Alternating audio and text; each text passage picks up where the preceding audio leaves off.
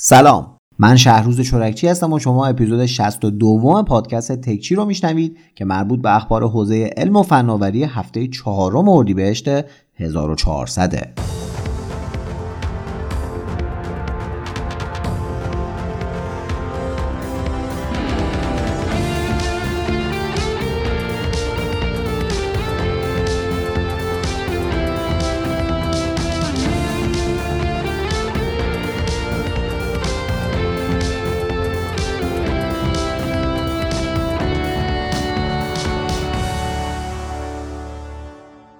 تو هفته گذشته هم اتفاقای زیادی تو حوزه تکنولوژی افتاده که من تعدادیشون رو برای تکچی این هفته انتخاب کردم.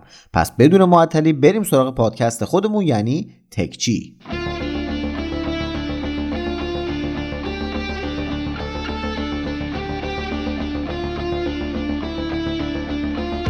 صنعت هوا و فضا جاییه که خبرهای خیلی داغی رو این چند وقته ازش میشنویم و تقریبا هر کشوری برای خودش هر هفته یه دستاورد جدیدی رو داره ثبت می‌کنه.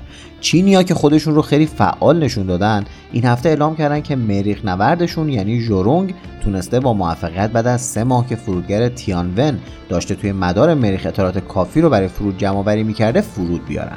با این کار چین تبدیل به اولین کشوری میشه که بعد از آمریکا تونسته یه مریخ نورد رو به سلامت روی مریخ فرود بیاره. این فرودگر دو مرداد سال 99 پرتاب شد و بعد از هفت ماه به مریخ رسیده و تو مدتی که توی مدار مریخ در حال گردش بوده هیچ مشکلی نداشته و قراره که حداقل به مدت سه ماه وضعیت آب و هوا و ژئولوژی مریخ رو با استفاده از تجهیزاتی که روش نصب شده مثل دو تا دوربین، رادار اکتشاف زیر سطح، ردیاب میدان مغناطیسی و دستگاه بررسی کننده آب و هوا مورد بررسی قرار بده و بعد از اون نتایجش رو برای ادامه تحقیقات به زمین بفرسته. شاید داره این وسط مسط یه ویروسی رو هم اونجا مثلا تست کردن ببینن عملکردش تو مریخ چطوریه. ببینیم می‌تونن مدارس مریخ رو هم آنلاین کنن.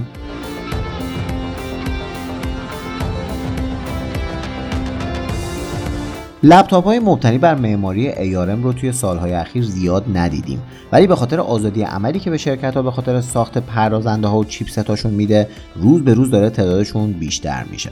هواوی که یکی از شرکت هایی که همیشه روی لبه تکنولوژی میره جلو و اصلا دوست نداره از رقیبای خودش عقب بمونه ظاهرا یه لپتاپ معرفی نشده به اسم QingYun L410 بر مبنای همین معماری ARM داره و این هفته توی یکی از خورده فروشی های چین قابل خرید بوده. این لپتاپ از یه نمایشگر 14 اینچی با رزولوشن 2K یه رم 8 گیگابایتی حافظه داخلی 250 گیگابایتی و chipset Kirin 990 که مبتنی بر معماری ARM ساخته شده. توی L410 از سیستم خنک کننده Shark Fin 2 استفاده شده که به دلیل نوع ساختار جدید و منحصر به فردش به خریداران این اطمینان رو میده که توی سختترین کارهای پردازشی و گرافیکی هم با داغ شدن دستگاه روبرو نمیشن. این لپتاپ قراره که اول با سیستم عامل UOS که بر مبنای لینوکسه و بعد از مدتی با بروزرسانی با سیستم عامل هارمونی او اس هواوی و البته با رنگ خاکستری و قیمت 1390 دلار راهی بازار بشه.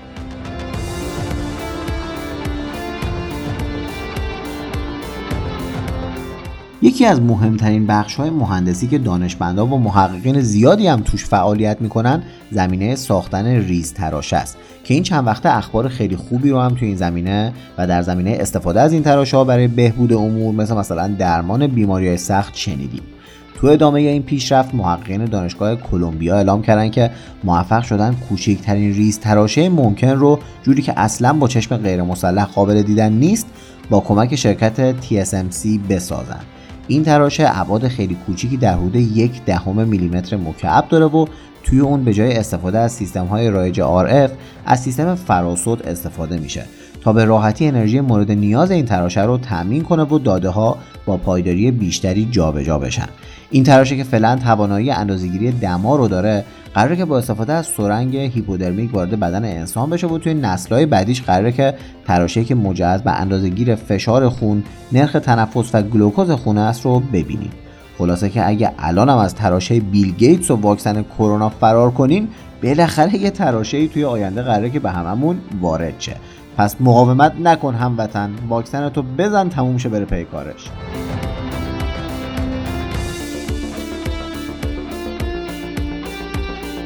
سرقت ماشین توی ایران به واسطه کیفیت ضعیف تولید داخل روز به روز داره بیشتر میشه. و اگه کسی این وسط ماشینش سرقت بشه مجبوره که به کلانتری بره و همین موضوع پروسه زمانبریه.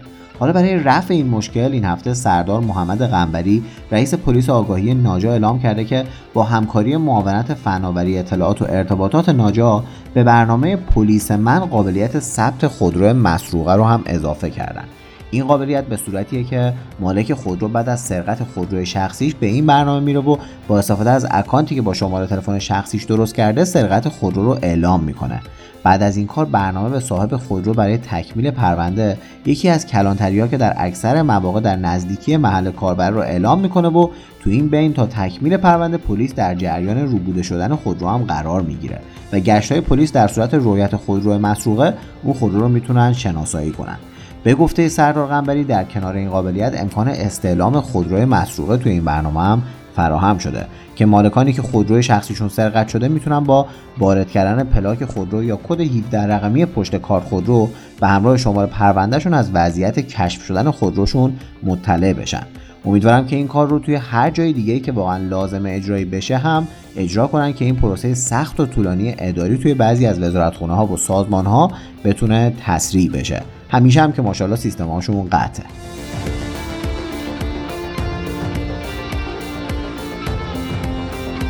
سرمایه گذاری روی استارتاپ های تازه ظهور و نوپا یکی از خطرناکترین کارهایی که شرکت ها انجام میدن و این بین خیلی از ایده های خوب به واسطه همین موضوع از بین میره. حالا هلدینگ هزار دستان که این مجموعه از استارتاپ های مثل کافه بازار و دیوار و مسیریاب بلده این هفته اعلام کرده که با تأسیس شرکت جوانه به عنوان یه CVC یا همون شرکت سرمایه گذار خطرپذیر قصد داره که به صورت مستقیم و هدفمند توی حوزه سرمایه گذاری جسورانه ورود کنه.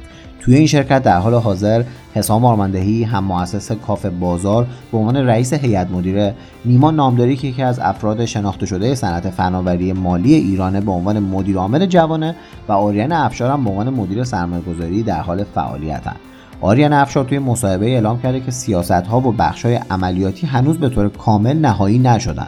اما قطعا یکی از اولویت های جوانه به عنوان شرکت CVC گروه هزار دستان توسعه زنجیر ارزش استارتاپ های این مجموعه مثل خود کافه بازار و دیواره. طبق گفته ایشون از حوزه های دیگه ای که جوانه توی اونا قرار سرمایه گذاری کنه میشه به هوش مصنوعی علم داده و اینترنت اشیا اشاره کرد. اینجوری که به نظر میاد قراره که یه بستر خیلی خوب برای استارتاپ های نوپا فراهم بشه که اگه این طرح به نتیجه برسه میشه امیدوار بود که اکوسیستم استارتاپی کشور شرایط خیلی بهتری رو در آینده تجربه کنه.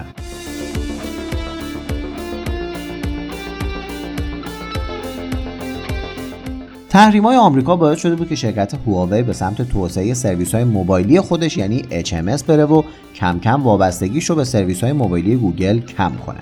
همین موضوع باعث شد که این شرکت توی اولین قدم از سیستم عامل اختصاصی خودش یعنی Harmony OS برای ارتباط بهتر با این سرویس ها رونمایی کنه که از همون اول دو تا موضوع در مورد این سیستم عامل مطرح بود. یکی اینکه این سیستم عامل تنها پوسته برای اندروید گوگل و دو این سیستم عامل در حال حاضر تنها برای chipset های اختصاصی خود هواوی طراحی شده. مشکل اول رو کم و بیش میشه با توجیه اینکه اگر این اتفاق واقعا افتاده باشه توسعه نرم افزار براش خیلی آسونتره توجیه کرد. اما مورد دومی چیزی بودش که واقعا این سیستم عامل رو در مقایسه با اندروید که با هر چیپستی کار می‌کنه محدود کرده بود. این هفته گزارشی منتشر شده که طبق اون هواوی در حال توسعه این سیستم عامل برای چیپست شرکت های مدیاتک و کوالکامه. اگر این گزارش درست باشه می‌تونیم تو آینده خیلی نزدیک این سیستم عامل رو روی گوشی شرکت های مثل شیائومی و اوپو هم ببینیم. و با این اتفاق احتمالا رقابت بین سرویس های موبایلی هواوی و گوگل وارد مرحله جدیدی میشه. سیستم عامل هواوی هنوز عرضه رسمی برای گجت های هواوی نشده. اما طبق چیزی که این شرکت اعلام کرده تا آخر این سال میلادی که توش هستیم تعداد خیلی زیادی از گوشی های این شرکت به روزرسانی این سیستم عامل رو دریافت می‌کنن.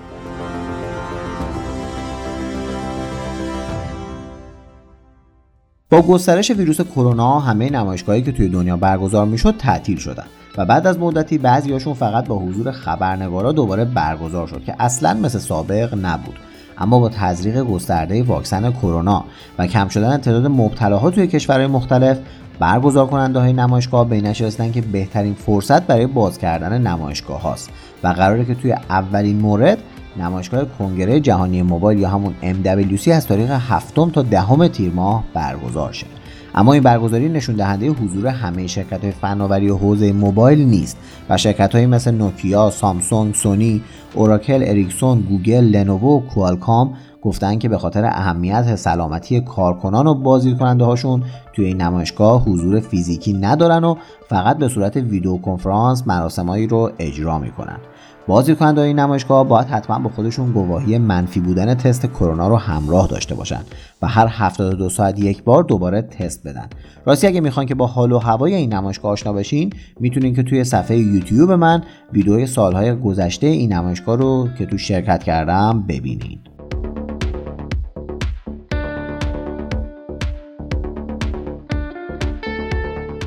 خب بذارین طبق روال هر هفته چند تا خبرم از کرونا بهتون بدم. خبر اول این که واکسیناسیون افراد بالای 75 سال یعنی کسایی که متولد 1325 به قبلا شروع شده و قراره که برای تزریق واکسن براشون پیامک بیاد یا بهشون زنگ زده بشه که اگه می‌خوان واکسن رو تزریق کنن به مرکز درمانی که بهشون اعلام شده مراجعه کنن. اگه تا روز چهارشنبه 29 پیامکی دریافت نکردین و بهتون زنگ زده نشد منظورم البته احتمالا پدر مادراتونه. می‌تونین به سایت سلامت.gov.ir برین و با وارد کردن مشخصات پدر مادرتون ثبت نامشون کنین تا بهشون زنگ زده بشه. خبر دوم این که FDA اعلام کرده که تزریق واکسن فایزر به افراد بین 12 تا 15 سال مشکلی نداره و به زودی این دسته از افراد توی آمریکا واکسن کرونا رو دریافت می‌کنن. خبر آخرم این که طبق اعلام مرکز کنترل بیماری آمریکا افرادی که به صورت کامل واکسینه شدن نیازی به زدن ماسک توی اغلب مکانهای عمومی ندارن. که این مسئله اصلا به معنای اینکه اصلا دیگه نیازی نیست ماسک بزنید نیست. خب این خبر آخر خیلی خوشحال کننده بود و ازتون خواهش می‌کنم تا زمانی که واکسن کرونا رو تزریق نکردین فعلا همه پروتکل های بهداشتی رو رعایت کنین تا بتونیم این خبر رو هم در مورد ایران و مردمش به زودی از رسانه ها بشنویم.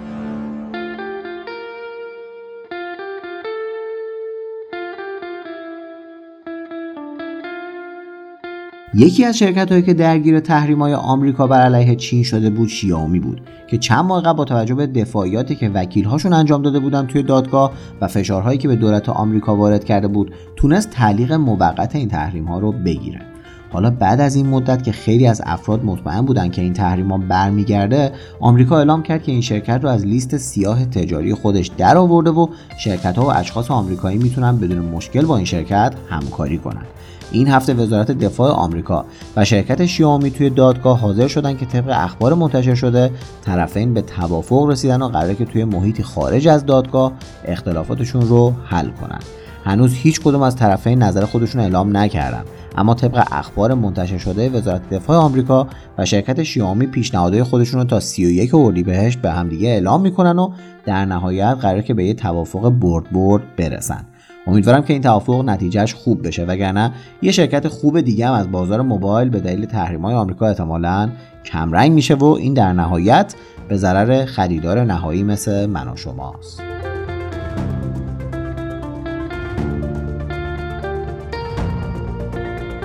برنامه کلاب هاوس که هفته قبل برای کاربرهای اندرویدی منتشر شده بود الان توی پلی استور به صورت منطقه به منطقه داره در دسترس کاربرها قرار می‌گیره که همین موضوع باعث شده که کاربرها از راه های مختلفی مثل تلگرامی برنامه رو نصب کنند این هفته برنامه زمانی عرضه نسخه اندرویدی Clubhouse منتشر شد که نشون میده قراره که تا تاریخ 31 اردیبهشت در دسترس کاربرهای مناطق باقی مونده هم قرار بگیره.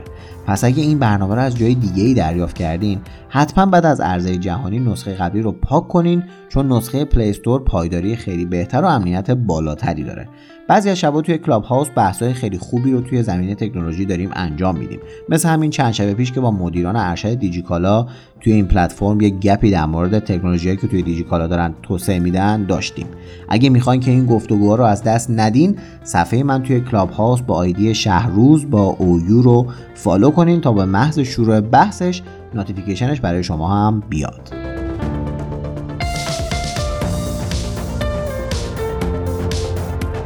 یعنی آقا هفته ای نیست که بخوام تکچی رو بگم و نبینم. یه خبر از حک یه سازمان یا شرکت بزرگ توی ایران توش نباشه. این هفته اعلام شده که اطلاعات 30 میلیون از مشتریان بانک ملت یعنی یه چیزی حدود یک سوم جمعیت ایران از طریق شرکت به پرداخت ملت حک و منتشر شده. این اطلاعات منتشر شده شامل نام، نام خانوادگی، نام پدر، آدرس و بخشی از شماره تلفنه. که طبق بعضی از شنیده ها توی این اطلاعات شماره کارت هم بوده. بانک ملت فعلا جواب درست حسابی نداده و گفته که فعلا ابعاد مختلف این موضوع توسط تیم فنی در حال بررسیه.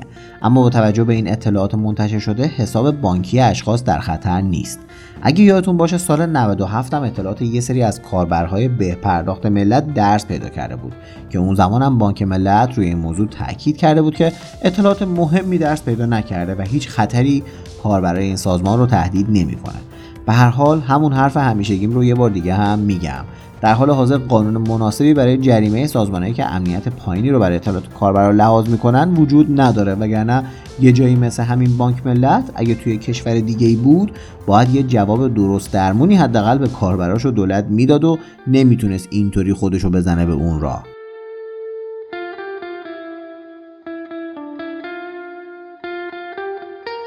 چیپ M1 که یکی از نوآوری های اپل بود که برای گذر کردن از پردازنده های Intel و آزادی عمل بیشتر برای توسعه و طراحی دستگاهی مثل MacBook و iMac طراحی و توسعه داده شده بود این هفته نتیجه benchmark Geekbench 5 iMac 24 اینچ 2021 منتشر شد. که نشون می‌داد که این چیپ تو عملکرد تک هسته ای و چند هسته ای از iMac 21 و نیم اینچی سال 2019 خیلی بهتر ظاهر شده و تونسته که به ترتیب نمره 1729 و 7459 رو بگیره. این دستگاه تو آزمون تک ای هم تونسته که آیمک 27 اینچی رو شکست بده و تا حدود 40 درصد بهتر عمل کنه. اما این نتیجه کاملا تو آزمون چند هسته ای برعکس میشه و این آیمک 27 اینچی بود که با امتیاز 9002 عملکرد بهتری داشت.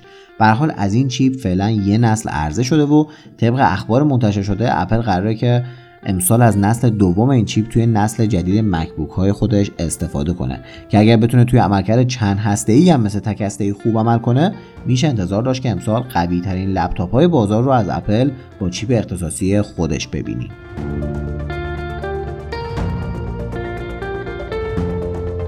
پوکو یکی از زیر مجموعه شیائومیه که تا الان تونسته با تولید گوشی های هوشمند میان رده با قیمت مناسب اما با کیفیت سخت افزاری بالا مثل مثلا Poco X3 و Poco M3 توی بازار کشورهای مثل هند و ایران فروش خیلی خوبی داشته باشه.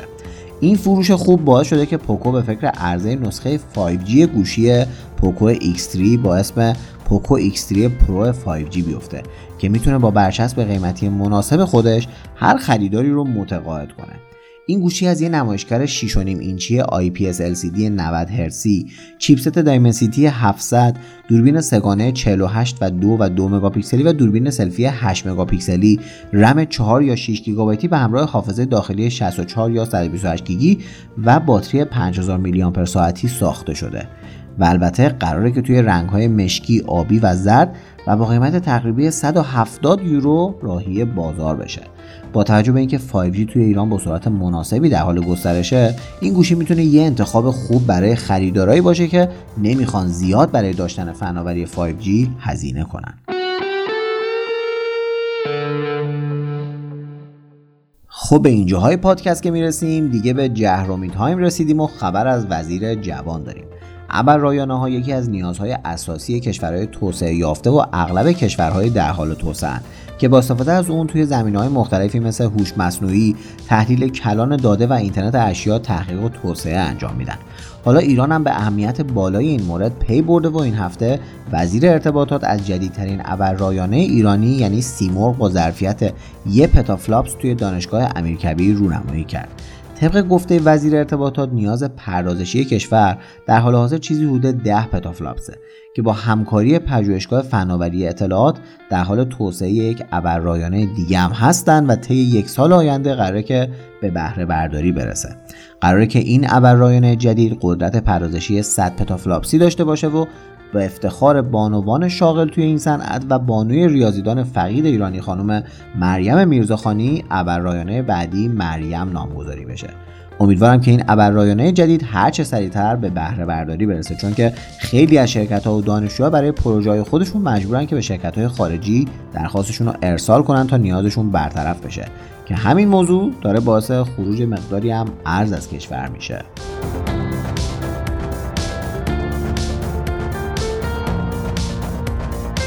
در آخرم بریم سراغ چند تا خبر کوتاه.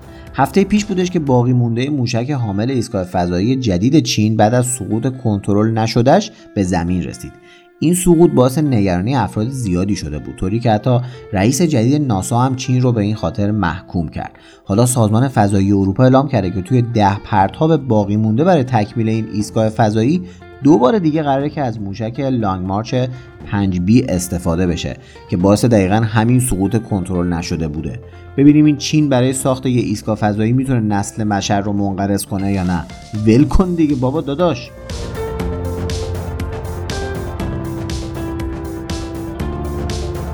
طبق اخباری که از قبل در مورد سری گلکسی نوت منتشر شده بود سامسونگ قصد نداره که امسال گوشی جدیدی رو از این سری معرفی کنه.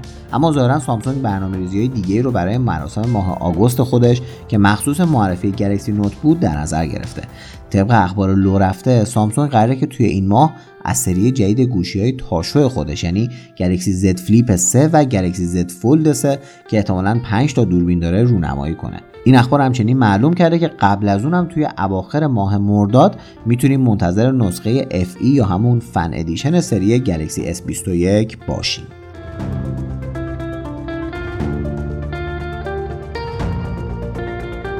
خبر آخرم این که این هفته Huawei پوستر مراسم جدیدش رو منتشر کرده که طبق اون مشخص شده که توی تاریخ 29 اردیبهشت این مراسم برگزار میشه.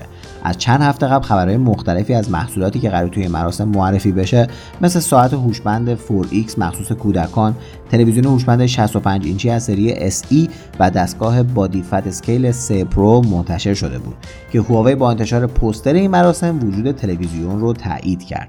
برای پی بردن به محصولات دیگه که قرار معرفی بشن باید تا روز مراسم منتظر بمونیم.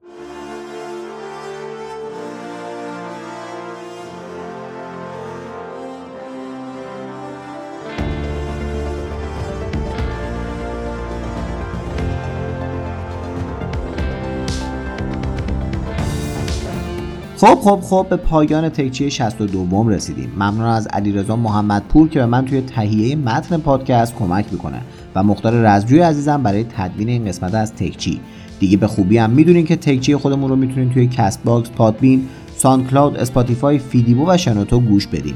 و اگر هم گوشیتون آیفونه می‌تونین توی Apple Podcast بشنوین. پس برای معرفیش به بقیه دستتون حسابی بازه چون توی کلی app مختلف هست. یادتون نره که تکچی رو به دوستاتون معرفی کنین و بهشون این فرصت رو پیشنهاد بدین که با گوش دادن به این پادکست همیشه به روز بمونن. ممنون که توی 62 دومین قسمت تکچی همراه من بودین. تا قسمت بعدی و هفته بعدی همتون رو به خدا میسپرم خدا نگهدارتون.